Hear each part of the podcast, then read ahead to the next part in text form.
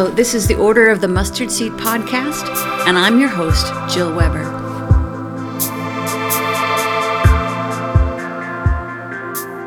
Well, welcome everybody. Uh, my name is Jill Weber, and uh, I lead our Order of the Mustard Seed podcast. Well, the host of our Order of the Mustard Seed podcast. I'm here today with my friend Hanneli, who is chatting with me all the way from South Africa. Hi, Hanneli. How are you today? Hi, Jill. I'm doing fine today. It's a beautiful autumn day and you have spring. Yes, this is true. Hannah Lee, tell us a little bit about who you are and, and where you're from. Well, Jill, I was born here in Stellenbosch in the winelands in the Cape, in uh, southern part of South Africa. Grew up here, studied music, classical singing, did a couple of years training in Germany, in Munich, and then settled down in South Africa. Wonderful. And I think you you have something to do with wine, I believe. yes, yes. We uh, inherited a wine estate from my father, La Motte, which is in the front, beautiful Franschhoek Valley. So please, all members, you must come and visit us. Come and uh, uh, taste our wines. And it's really a privilege to live in this beautiful area. Wonderful. And so, so Hanneli, tell us about your journey towards the Order of the Mustard Seed. How did you find us? Why were you interested in becoming a part of the order? Mm-hmm. Well, back in the 2000s, I got involved with Global Day of Prayer, which uh, was a vision that God gave to Graham Power, which started from the South, uh, South Africa and then over the world. And then one time, all the different regional directors over the world, they came together and I hosted them at La Motte. And then Pete Greig and Carla turned up to visit us. And there I met them and heard the vision and of 24-7 prayer. And then also later about the book Lord of the Ring by Phil Anderson. And as I was, I already had a passion for prayer, I bought the book and started reading and was really touched by Count von Zinzendorf because the Lord's entrusted me also with um, different properties and wealth that I knew in a way he's called me to be a modern day Count von Zinzendorf. And so in 2010, a friend of mine who's also now a member of OMS, um, Anneke Rabe, we visited Herrnhut which was extremely special. Tell now for those who aren't familiar with Herrnhut, tell us about what that is and where it is and why it was special. Well, it's today close to modern day Dresden. It was, and uh, it is the uh, farm, the area that Count von Zinzendorf had. And when the Moravians had to flee for their faith, he housed them there. And this town, Herrnhut, which means means the Lord's Watch was established there. And then from there, after about five years, when there was division in the group, he became went from house to house to try and for reconciliation and repentance. And when they got together and repented, revival broke out, and hundred years of twenty four seven prayer started. And what I've just learned here in South Africa is that the Moravian church here is also, they're carrying on with 24 7 prayer. Oh, amazing. Oh, how exciting. Yeah. I love that, that that's still the legacy contained. It's so interesting. There are just so many organizations and individuals sort of living into that legacy of Zinzendorf and night and day prayer. We know that YWAM does it, of course, um, 24 7. But then to see, I love how you see yourself kind of as a modern day Zinzendorf as well, that God's entrusted you with the stewardship, you know, of, of resources and land, and, and you're trying to just give it back to Him uh, in, in service. So I could totally see why there would be an appeal for you in all of that. So you went to Herrnhut. What happened after that? And then um, because I read about the vow that von Zinzendorf and his friends had, and they had this order that intrigued me, and I really wanted to be part of something like that. And I became friends with 24 7 prayer. And in the end, I turned up a being on the board. And I really heard that they formed, Pete and some friends, they formed a modern day order. And then in a way, I wouldn't say I was envious or jealous, but I would like would have liked to take part of that. And then at one of the um, gatherings, and that was in Vienna, um, they had this briefing about OMS and joining it. And I attended it and decided, yes, this is really what I wanted. I prayed a lot about that and then did my preparation year. And then in 2019, I said my vows in Belfast. Wonderful. And so, Hanneli, tell us a little bit about, you know, you kind of went on a journey, you really identified with Zinzendorf and love this whole concept of night and day prayer and, and a life focused around that. How has um, life changed for you, or how has joining the order supported you in your desires to have a life, you know, with more prayer and more creativity and the rest of our practices? I think it's really living out your faith more intentional, to be intentional, to be true to Christ, to kind to people, and to take the gospel to the world, to daily uh, think about these things, and then to say, oh, what is it today? Was I kind to people? Um, just in passing by, was I always smiling at everyone, or I just um, in a, such a hurry that I don't even notice people. So it was really for me a way to become intentional about my faith and my um, relationship with Christ. And that helped me a lot being part of OMS. And then when COVID came, we here we started also praying 24-7 prayer time. And then when the watches started, that was for me so amazing because we're all in lockdown, but I didn't feel isolated. I could connect with fellow believers, people with the same um, value system, who has the same, who took the same vows. Yeah, I think what Hannah um, just for those who are listening, Hannah referring to our OMS prayer watches. So OMS members have opportunities four times a day, actually. we got morning prayer in sort of Europe, South Africa, UK time, and then morning prayer on the east coast of North America and morning prayer on the west coast of North America, and then a daily examen that happens. And so there have been we started that in in lockdown and and uh, and so people we just began to gather many times we just knew we needed prayer. And I love Hanneli how you you you guys showed up in force, not just you, but other members of the South African team. And now, even two years later, you know, you guys are so consistently there and kind of anchoring that space in prayer. And talk. Is there anything you want to say more about the prayer watches? How that's helped you? Well, the thing is, um, when I said my vows, then I um, asked my friends if they're interested, and then especially Unita and Mia, they was the first. So they were three of us. We um, lead, well, guide the uh, one watch, but it has really um, also opened me up for lectio divina of how to to meditate upon scripture and also with examen how to do examen how to look at your day to see where was god in my day or where was he absent? And quite often that was when I was rushed or unkind, where something I did or where my focus was not in the right place that caused that.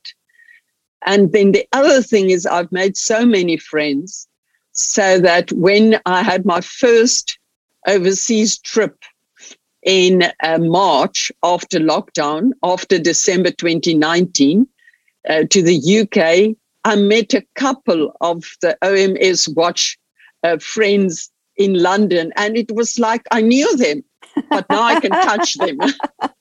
That's wonderful. I, it has been wonderful, hasn't it? it? Just in terms of because we are we're we're dispersed all over the world. We've got members in South America and North America and Africa, Asia, and and uh, to have sort of a place online where we can meet pray with one another, pray for one another, and build those relationships. It's been mm-hmm. really beautiful, and I've I've loved getting to know you better in that space, and have really enjoyed your leadership. Sometimes in your prayer watches, you have shown us pictures of your prayer chapel. Can you can you tell us about that? Yes, um, we had um, relocated our um, farm workers to uh, Agri Village where they can now um, own the land and their houses. And then the existing um, cottages we changed into retreat center for prayer um, with a focus on rest, restoration, and reconciliation. And there we have a beautiful um, chapel with six um, stained glass windows with all um, the heroes of faith that are pointing to Jesus, like Abram and Moses and David, Elijah. So um, it's a place where we want to lift up Jesus and people be drawn to him. And then we have beautiful prayer garden um, that's based on the Lord's Prayer, and which is in the form of a cross and also another garden which is based on the tabernacle. So we have the Old Testament, the New Testament, and just a place for people to come away.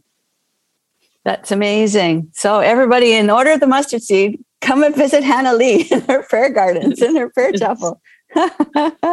Wonderful. Yes, please do. so, so the OMS, being involved in the OMS, has helped you grow in prayer. It's given you a prayer community. You've learned some new ways to pray in terms of Lectio Divina and the Examen. Is there anything else you want to say about, about the OMS and prayer and how it's helped you in that regard? I can also say that um, I've you've been opened up and to more uh, prayer requests or more needs because for instance on thursdays we pray about then today was about racism or persecution, and you learn so much more. And because people are from all over the world, you hear about um, problems or situations in different countries. You're not so isolated, and it's not just about me and my little place or where I am. It's really you start to seeing a global view and be part, you're part of the global church. Wonderful.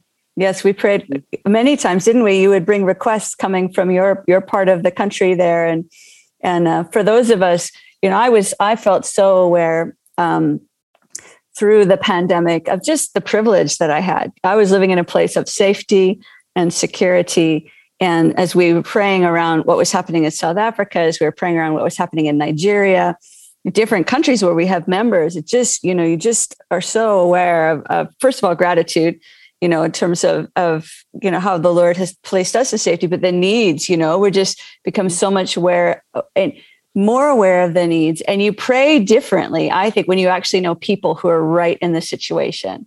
It's Absolutely. not sort of abstract, like, oh yeah, yeah, pray for those people over there. It's like, no, this is Hanneli, and this is, you know, this is Les in Nigeria, and and and yes. um, you know, it puts a face to the context and and really helps us to pray more. So yeah, we've appreciated the way that you have helped us pray for South Africa and some of the complexities mm-hmm. there.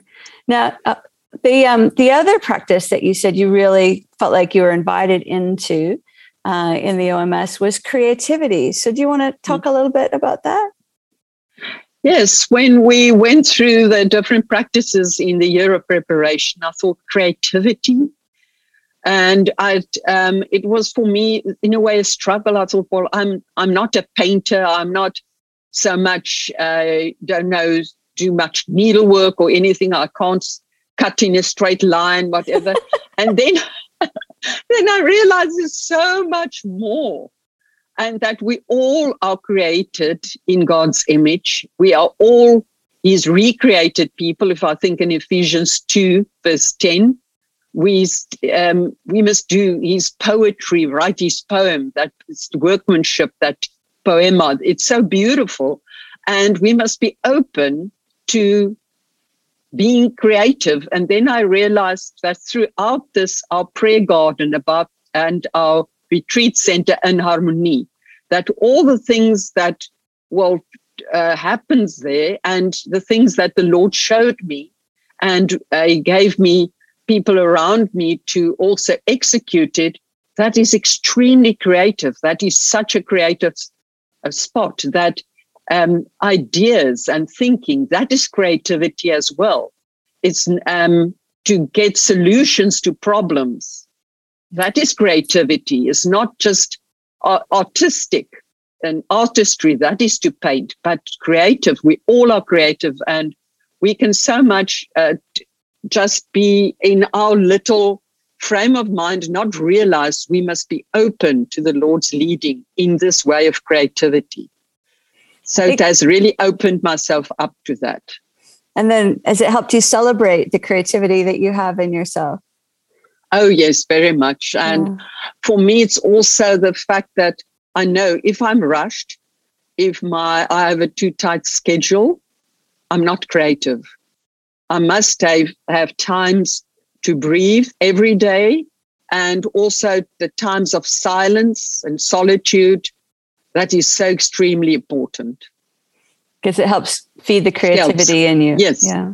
yeah. And to be in nature, because there we experience the creativity of God.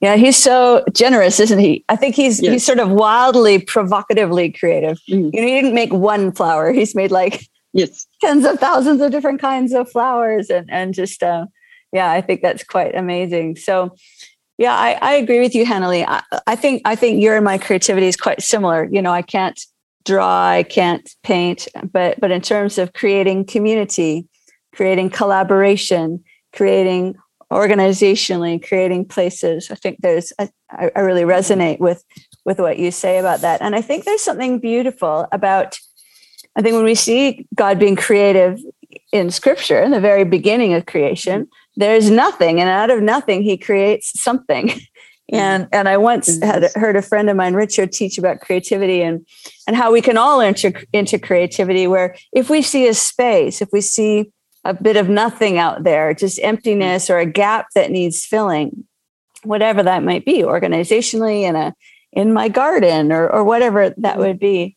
And just saying, oh God, how would you want to come and fill that space? How would you want to um, make that space beautiful? How would you like to shape that space? And how do you want me to do it? And so you know, I definitely hear that when you talk mm-hmm. about how you created sort of the agri village you know, for the vine workers and then the retreat center. And, and, um, yeah, I think that becomes quite exciting, doesn't it? Because the Lord can invite us into spaces. No, and, absolutely. And you suddenly you find, but I am creative and you start, um, you see things with different eyes. You look for more creativity and also creativity in prayer, not to pray the same way all over again. But also, that is where OMS and also 24 7 prayer is helping me to see different ways of praying and to um, try it out. To see, well, do it this way or that way. Don't get stuck in a certain formula. Hmm. Yeah, we one of our watch leaders, I like Kira. She um she puts we'll put a picture up, a painting, and and we'll look at that painting, won't we? And just say, okay, Lord, what are you showing us through that painting? And that made me think of you, Hanneli, when I visited your flat in London. I could see that you loved art. I mean, you had beautiful painting, beautiful yes. sculpture, and and and I think those creative things speak of the the creator. And so so that's been kind of a an interesting thing we've done in the watches as well, is actually looking at art and asking God to speak to us. I think what we called it visio divina. yes. so yeah. divine watching rather than divine yes reading. I know. Yeah. Now, I love Kira's watches and what the Lord's lately spoken to me is um, don't only look for him or for that in what is naturally beautiful, but also when you go into a township where everything looks well, there's no order, everything is chaos. In our eyes, in my eyes, perhaps, as those people are not living there, but to look there for the beauty. And then I remember when I visited um, Egypt many years ago, um, that I went down to the um, cave church and to the Mokattam mountain where all the garbage people lived. And that was before they slaughtered all the pigs. I mean, um, the smell was horrific and was dirty but to see the little stars in the children's eyes because their father Saman was bringing Jesus there. He was bringing hope for them, to see among this garbage, this dirty place, to see the beauty of faces of children lit up. And that's what I've just been touched um, with. How do I look to the world? Do I look to see that beauty of what God created? That's amazing, Hanneli. Yeah, we all need those glasses, don't we, to look at the mm. world that way. Wonderful. Is there anything else that you'd like to share with us before you pray for us? I think that is it, Joel. Great. So I'm going to be cheeky, and I'm wondering if, as as you pray for our listeners, could you pray in Afrikaans in your native language? Yes. Thank you. I'll do that a bit in English and a bit in Afrikaans. Okay. okay. Uh, Heavenly Father, thank you for OMS. Thank you for Joel and everyone who's organizing it. Thank you that you've stirred in the hearts that we today could have the order of the mustard seed. I pray your blessing over every member of every candidate, everyone who's interested, and that we will be a blessing to others, that we will be true to Christ, that we'll be kind to people and take the gospel to the world. En dankie Here vir al die vriende en vriendinne hier in ons land wat al deel van uh OMS is en wat ook saam met my help om die gebedsoggende te doen. Wil U ons seën, wil U ons land seën, wil U die nasie seën. En mag ons die hande en voete wees en die lig en vir die wêreld in Jesus naam alleen. Amen.